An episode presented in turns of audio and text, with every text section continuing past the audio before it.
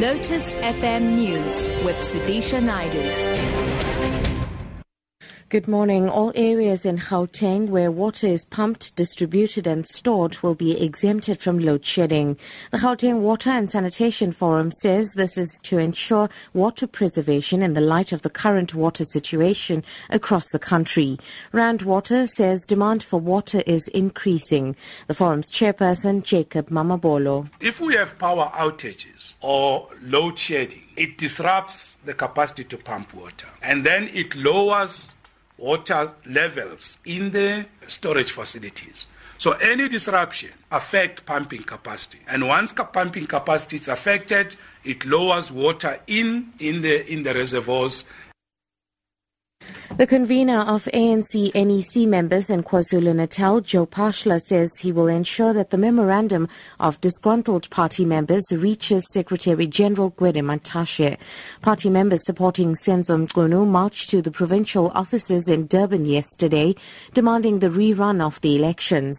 They claim results of the leadership elections were put on Twitter while voting was still underway. Phaahla explains how he will get the memorandum to Mantashe. It is our duty duty as the leadership of the ANC to look at the issues which are being raised, submit them to our headquarters, and discuss them with the leadership. So, myself as a as, a convener of the NEC members who are working in this province, I will take this memorandum from the uh, comrades. I will submit it to the Secretary General's office. I will also submit a report on behalf of the members who, of the NEC who were present at the conference so that the leadership can then look at the report and then make a decision.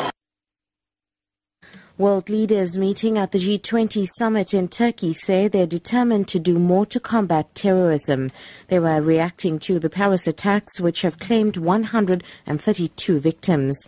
The BBC's Paul Adams has the details. After the events in Paris last Friday, it was inevitable that leaders here would want to show a strong front in the face of violent extremism.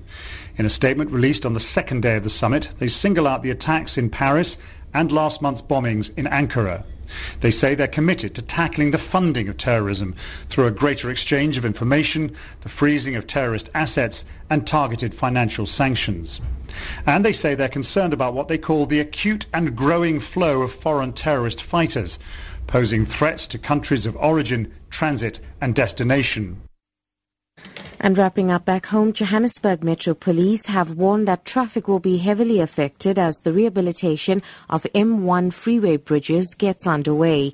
A total of 210 million rand will go towards improving the bridges.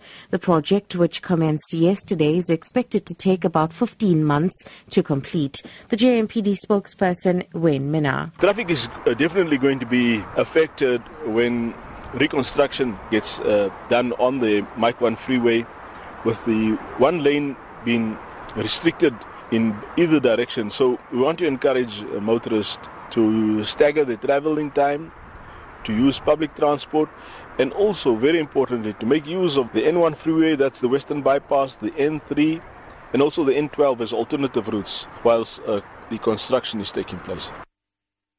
Top story all areas in Gauteng where water is pumped, distributed, and stored will be exempted from load shedding.